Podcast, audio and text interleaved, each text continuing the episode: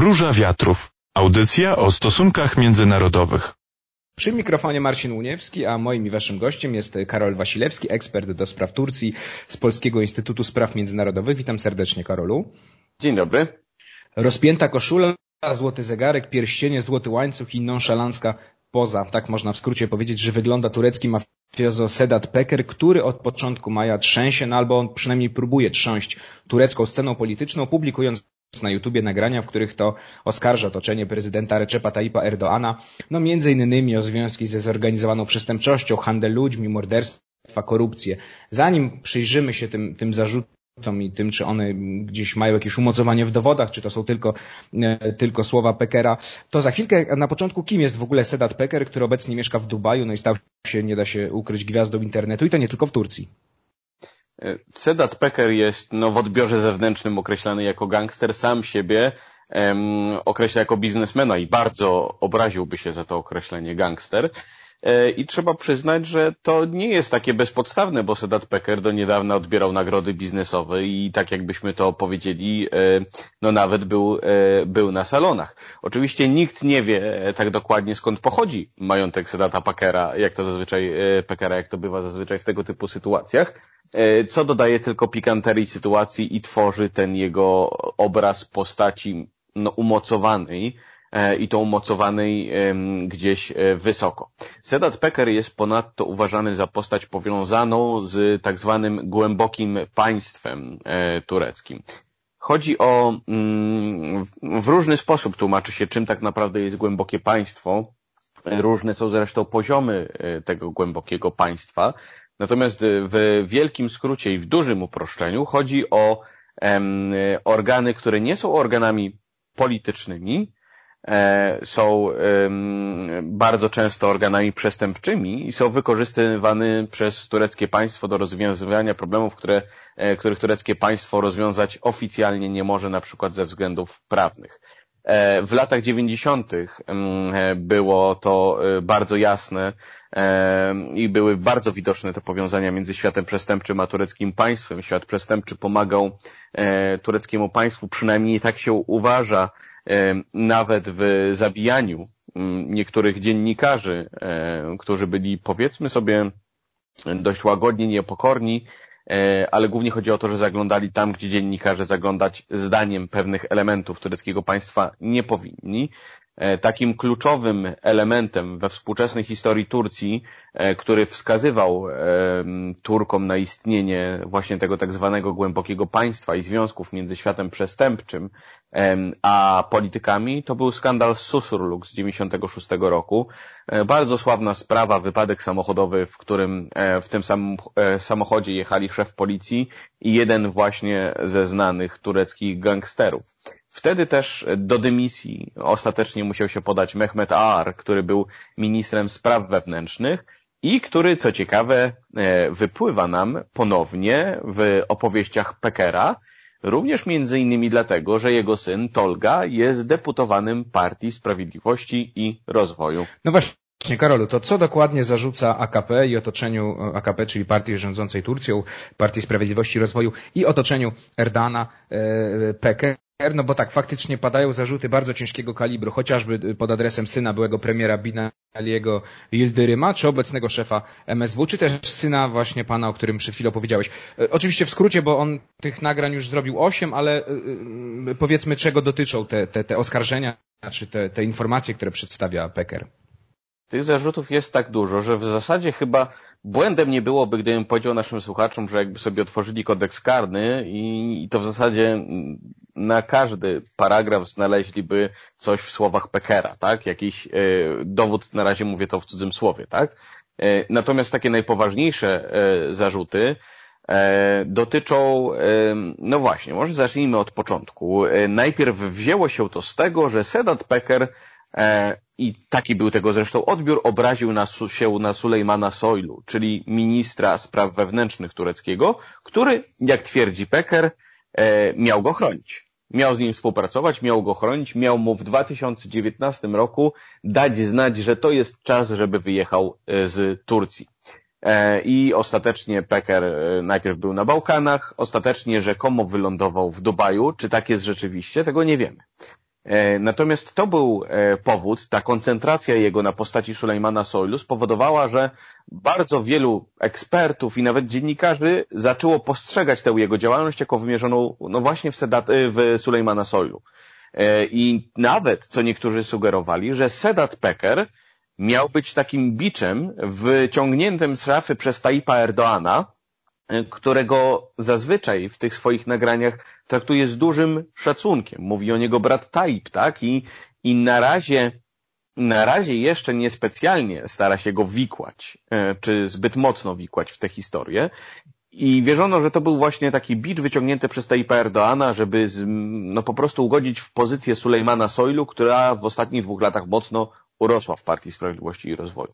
No ale z czasem, właśnie tak jak powiedziałeś w tej swojej przed chwilą wypowiedzi, krąg podejrzanych, e, którzy byli namaszczani, można powiedzieć, przez Sedata Packera, Packera do, do pełnienia tych mm, kryminalnych ról, się powiększał i ostatnio zahaczył między innymi właśnie o syna Binalego Yildiryma, który, i to jest kolejny bardzo poważny zarzut względem e, tureckiego państwa, który zdaniem Sedata, Sedata Pekera udał się do Wenezueli po to, aby ustawić nowy szlak kokainowy który prowadzi z Kolumbii przez Wenezuelę e, do Turcji.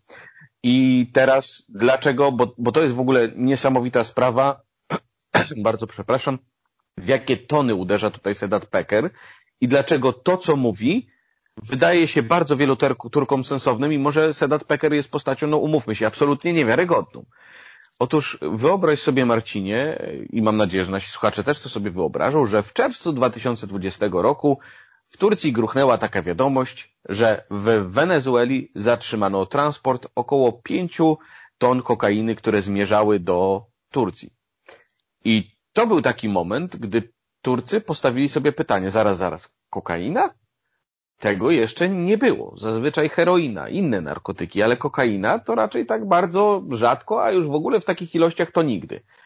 I teraz, e, gdy e, masz e, tę informację, tak, że zatrzymano w Wenezueli ten transport i nagle Sedat Peker e, wyskakuje z informacją, która e, łączy te kropki poniekąd, no ta informacja zaczyna być wiarygodna i zaczyna żyć własnym życiem, prawda?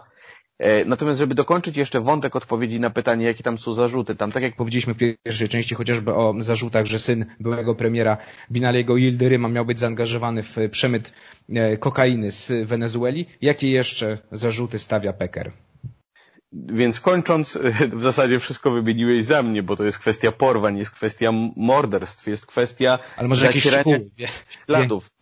Natomiast ostatnia taka kluczowa sprawa, e, którą e, Sedat Peker e, ujawnił, czy o której mówił, e, to jest dozbrajanie e, rzekome przez Turcję dżihadystów w Syrii, Al-Nusry, za pośrednictwem takiej organizacji paramilitarnej, to w zasadzie jest organizacja, ona nazywa się Sadat. Sam pisałeś o Sadacie i wiesz, czym Sadat się, się zajmuje, prawda? Że Panowie jest to twierdzą, organizacja... że są firmą ochroniarską, która też szkoli, szkoli y, szkolenia z wojskowości, tak? Oficjalnie Dokładnie, oczywiście tak. taka jest informacja. I e, Sedat Peker twierdzi, że Sadat e, organizował transport broni do Syrii dla dżihadystów z Al-Nusry i ten transport, no właśnie organizował między innymi Sedat Peker.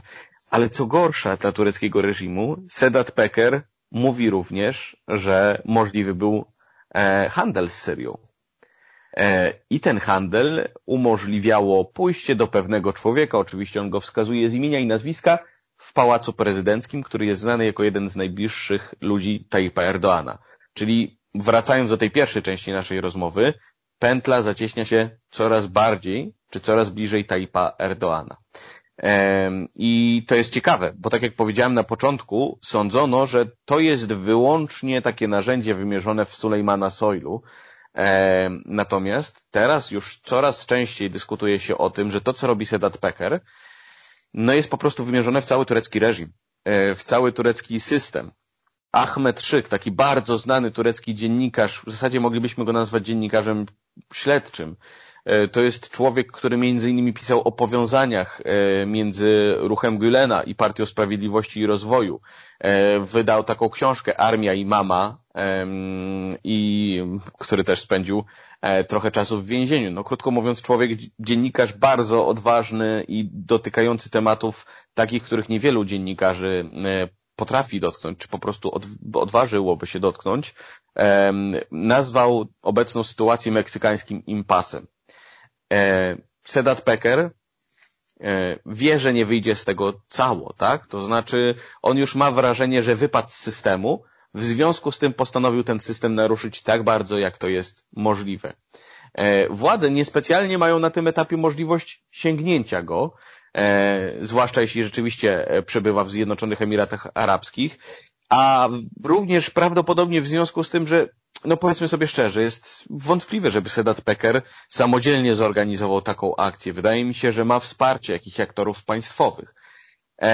I Wyłącznie te dwie strony teraz są w stanie sobie tylko zaszkodzić. I kolejne filmiki mogą być o Taipie Erdoanie, e, zwłaszcza po tym, e, biorąc pod uwagę to, że Sedat Peker no, poczuł się urażony tym, że Tayyip Erdoğan wreszcie stanął w obronie Sulejmana Soylu. A trochę to trwało. Tayyip Erdoğan z pół miesiąca zastanawiał się, czy można stanąć w obronie e, Sulejmana Soylu. Wreszcie doszło do rzeczy no bezprecedensowej, można powiedzieć, w historii współczesnej Turcji, bo Sulejman Soylu e, poszedł się spowiadać do mediów. Oczywiście to nie było tak, że te media nadmiernie go naciskały, tak? To, to był taki Sulejman Soylu show, to był z punktu widzenia takiego PR-owego ocenilibyśmy to jako fatalny występ. Sulejman Soylu nie rozwiął żadnych wątpliwości, odpowiadał na pytania w sposób yy, no bardzo dziwny. Yy, tutaj podam taki przykład, bo, bo on jest podsumowaniem w zasadzie całej tej rozmowy mediów z Sulejmanem Soylu. Yy, dziennikarz, znaczy Sulejman Soylu zapytał dziennikarza, dlaczego w ogóle pytacie mnie o takie bzdury. Dziennikarz mu odpowiedział, że miliony ludzi oglądają te wideo Sedata Pekera, na co Sulejman Soylu odpowiedział, miliony ludzi ogląda pedofilię. I e, no, no, mocny to argument. Jest, to, jest, pod, to jest po prostu argument, który bardzo wiele mówi o stanie Sulejmana Soylu, o tej rozmowie. Natomiast kluczowe dla nas jest to, że po tej rozmowie, w której Sulejman Soylu wypadł tragicznie, Tayyip Erdoğan stanął po stronie e, swojego ministra, ministra, który cieszy się wsparciem też skrzydła nacjonalistycznego. I to jest w ogóle kluczowe e, i wydaje mi się, że to jest ważne, żeby wybrzmiało w tej naszej rozmowie. E, nie wydaje mi się, żeby Sedat Peker e, był e, kryzysem jakby samym w sobie. On jest przejawem pewnego kryzysu. To On za chwilkę, Karolu, za chwilkę, za chwilkę o tym powiemy. Chciałem Cię jeszcze tylko mm, krótko w tej części poprosić o odpowiedź na pytanie. Trochę już powiedziałeś, ale jak dużą popularnością w Turcji cieszą się nagrania Pekera, jak są odbierane przez Turków, oczywiście na ile wiemy, no bo mediów niezależnych w Turcji jak na lekarstwo, ale, ale, ale, ale y, właśnie, jaki jest generalny odbiór i czy one się cieszą popularnością wśród, y, nie lubię tego słowa, ale zwykłych Turków, tak weźmy w cudzysłów, tych zwykłych. Packer bardzo szybko um, zbiera wyświetlenia od milionów osób na YouTubie, tak? Um, natomiast e, rzecz jasna, niemożliwe jest zbadanie tego, w jaki sposób on dociera pod strzechy te, które nie korzystają z mediów społecznościowych, e, które nie oglądają go w sieci, czy, czy to jest rzeczywiście sprawa, którą, o której Turcy dyskutują. Ale niedawno ukazał się sondaż, który pokazuje, że 75% Turków wierzy nie ogląda, ale wierzy w to, co mówi Peker. E, to jest sondaż niepokojący dla Partii Sprawiedliwości i Rozwoju, natomiast niepokojący jest zwłaszcza w szerszym kontekście. E, bo tak jak powiedziałem, Sedat Peker uderza w bardzo te napięte takie struny w tureckim społeczeństwie. On e, pokazuje Turkom, że istnieje w tym państwie grupa osób uprzywilejowanych, które mogą zrobić wszystko, nie liczą się z nikim ani z niczym i y, które w zasadzie żyją sobie odseparowane od reszty społeczeństwa. To jest bardzo chwytliwa narracja w czasach, kiedy Turcy mają olbrzymie problemy gospodarcze, w których e, wzrasta poziom ubóstwa w Turcji i w których wreszcie, tak jak powiedziałem wcześniej, te historie się, nawet jeśli one nie są prawdziwe, one się spinają, tak? E, to znaczy Sedat Peker pozwala Turkom łączyć kropki z tych rzeczy, które gdzieś tam z tej infosfery byli w stanie wyłapać, ale nie mieli na to dowodów. A teraz wychodzi Sedat Peker i, i mówi wam, słuchajcie, no ja wam mówię jak było. Było tak, że ten pan, który pojechał do Wenezueli, syn Binalego Ildyryma, on pojechał po to, żeby załatwić nowy szlak kokainowy. Bo Turcy zastanawiali się jakiś czas temu, co syn Binalego Ildyryma robił w Wenezueli. I teraz tak, Binali Yıldırım mówi, że wcale nie pojechał po narkotyki, tylko pojechał po to, e, żeby dostarczyć Wenezuelczykom pomoc w postaci no, różnych tych środków e, przeciw, pomocnych w walce z koronawirusem. I za chwilę wychodzą informacje, że no dobrze, tylko z dokumentów celnych wynika, że nie było żadnego takiego transportu do Wenezueli. I w tym momencie Sedat Peker wychodzi i mówi, a nie mówię? I tu Karolu ci, i tu ci przerwę, za chwilkę w trzeciej części e, wrócimy do tego tematu. Zacząłeś o tym mówić, ja ci przerwałem, żebyśmy odpowiedzieli jeszcze na pytanie o popularność, ale właśnie, czy nagrania Pekera, no, no bo one pojawiły się w momencie dla AKP trudnym. AKP dołuje w sondażach, to jest efekt między innymi sytuacji gospodarczej, inflacji, wysokiego bezrobocia, wysokiej inflacji, no i kwestii oczywiście pandemii koronawirusa. Czy Peker może zaszkodzić partii Erdoana, jemu samemu może też, czy jednak y, no, za mała ta siła rażenia jest, żeby wstrząsnąć państwem tureckim? Więc kończąc ten wątek, e, Sedat Peker jest przejawem pewnego kryzysu. Jest przejawem napięć w obozie rządzącym, które od ubiegłego roku są bardzo silnie widoczne. E, te napięcia pięknie nam wyszły. Wydaje mi się, że rozmawialiśmy o tym, o tym na antenie. E, one nam wyszły przy przemianie Aisofi w meczet. Gdy grupy konserwatywne nagle poczuły się na tyle silne, że zaczęły domagać się od Tajpa Erdoana, ponownego wprowadzenia kalifatu. I to nie spodobało się grupom nacjonalistycznym, e, które Partia Sprawiedliwości i Rozwoju musiała mm, udobruchać retoryką o swoim przywiązaniu do republiki. Natomiast tych napięć jest dużo, dużo więcej. E, I widać, że w Partii Sprawiedliwości i Rozwoju panuje bardzo duża nerwowość. Nerwowość związana z nieprawdopodobną wręcz liczbą, no znowu powtórzę to słowo, napięć. E, powiedziałam o Sulejmanie Sojlu, który urasta w Partii Sprawiedliwości i Rozwoju. Ale uwaga, Sulejman Sojlu jest osobą z zewnątrz. Jest osobą, która jest znana z tego, że w minionej dekadzie jeszcze krytykowała Taipa Erdoana. Więc no możesz sobie wyobrazić i na pewno wyobrażają sobie nasi słuchacze, którzy trochę mają orientacji w świecie polityki, to nie podoba się postaciom, które Partii Sprawiedliwości i Rozwoju poświęciły całe życie. Jest wreszcie kwestia um, wykorzystywania tak się przynajmniej wydaje, i o tym mówi Sedat Peker, wykorzystywania świata przestępczego e, do tego, aby pomagał państwu. A dlaczego jest to takie istotne? E, ano dlatego, że Partia Sprawiedliwości i Rozwoju doszła do władzy w 2002 roku na fali różnych haseł. Między innymi na fali tego, że e, obiecywała, że skończy się czas skorumpowanej polityki lat 90 czyli tej polityki związanej między innymi ze skandalem Susurluk. E, ale Partia Sprawiedliwości i Rozwoju obiecywała również, że kończą się czasy głębokiego państwa. A proszę, głębokie państwo wraca. Myślę, że e, gdybyś zrobił sobie taką uliczną sondę w Turcji i zadał pytanie Turkom, co oni sądzą o dzisiejszej polityce, to w bardzo wielu odpowiedziach pojawiłoby się nawiązanie do lat dziewięćdziesiątych. Z różnych stron byłoby to nawiązanie przytaczane, ale myślę, że bardzo wielu Turków powiedziałoby, że no rzeczywiście to wygląda jak no wygląda jak lata dziewięćdziesiąte i czasy kryzysu, do których doprowadziły wtedy i taka była narracja przez e, długie lata Partii Sprawiedliwości i Rozwoju, doprowadziła polityka wielopartyjna, polityka koalicyjna, e, czyli polityka zupełnie inna niż polityka dzisiaj, bo dzisiaj mamy w zasadzie jedynowładztwo. Oczywiście w dużym uproszczeniu, E, bo ta silna władza Tayyipa Erdoana jako prezydenta w systemie prezydenckim, który mu daje szerokie prerogatywy, jest paradoksalnie jednak najsłabsza w, powiedziałbym w trakcie e, no, tych prawie dwóch dekad rządów Partii Sprawiedliwości i Rozwoju ze względu na właśnie kwestie gospodarcze, ze względu na to, że brakuje pieniędzy, żeby wyżywić sieć klientelistyczną, która utrzymuje Partię Sprawiedliwości i Rozwoju władzy, ze względu na napięcia w Partii Sprawiedliwości i Rozwoju, ze względu na tym nie możemy, o tym nie możemy zapominać, na izolację międzynarodową, w którą Turcja wpędziła się na własne życzenie, prowadząc fatalną politykę zagraniczną, e, politykę opartą naprawdę w bardzo wielu przypadkach na emocjach e, i pompowaniu ego wewnętrznego, a nie racjonalnej kalkulacji interesów.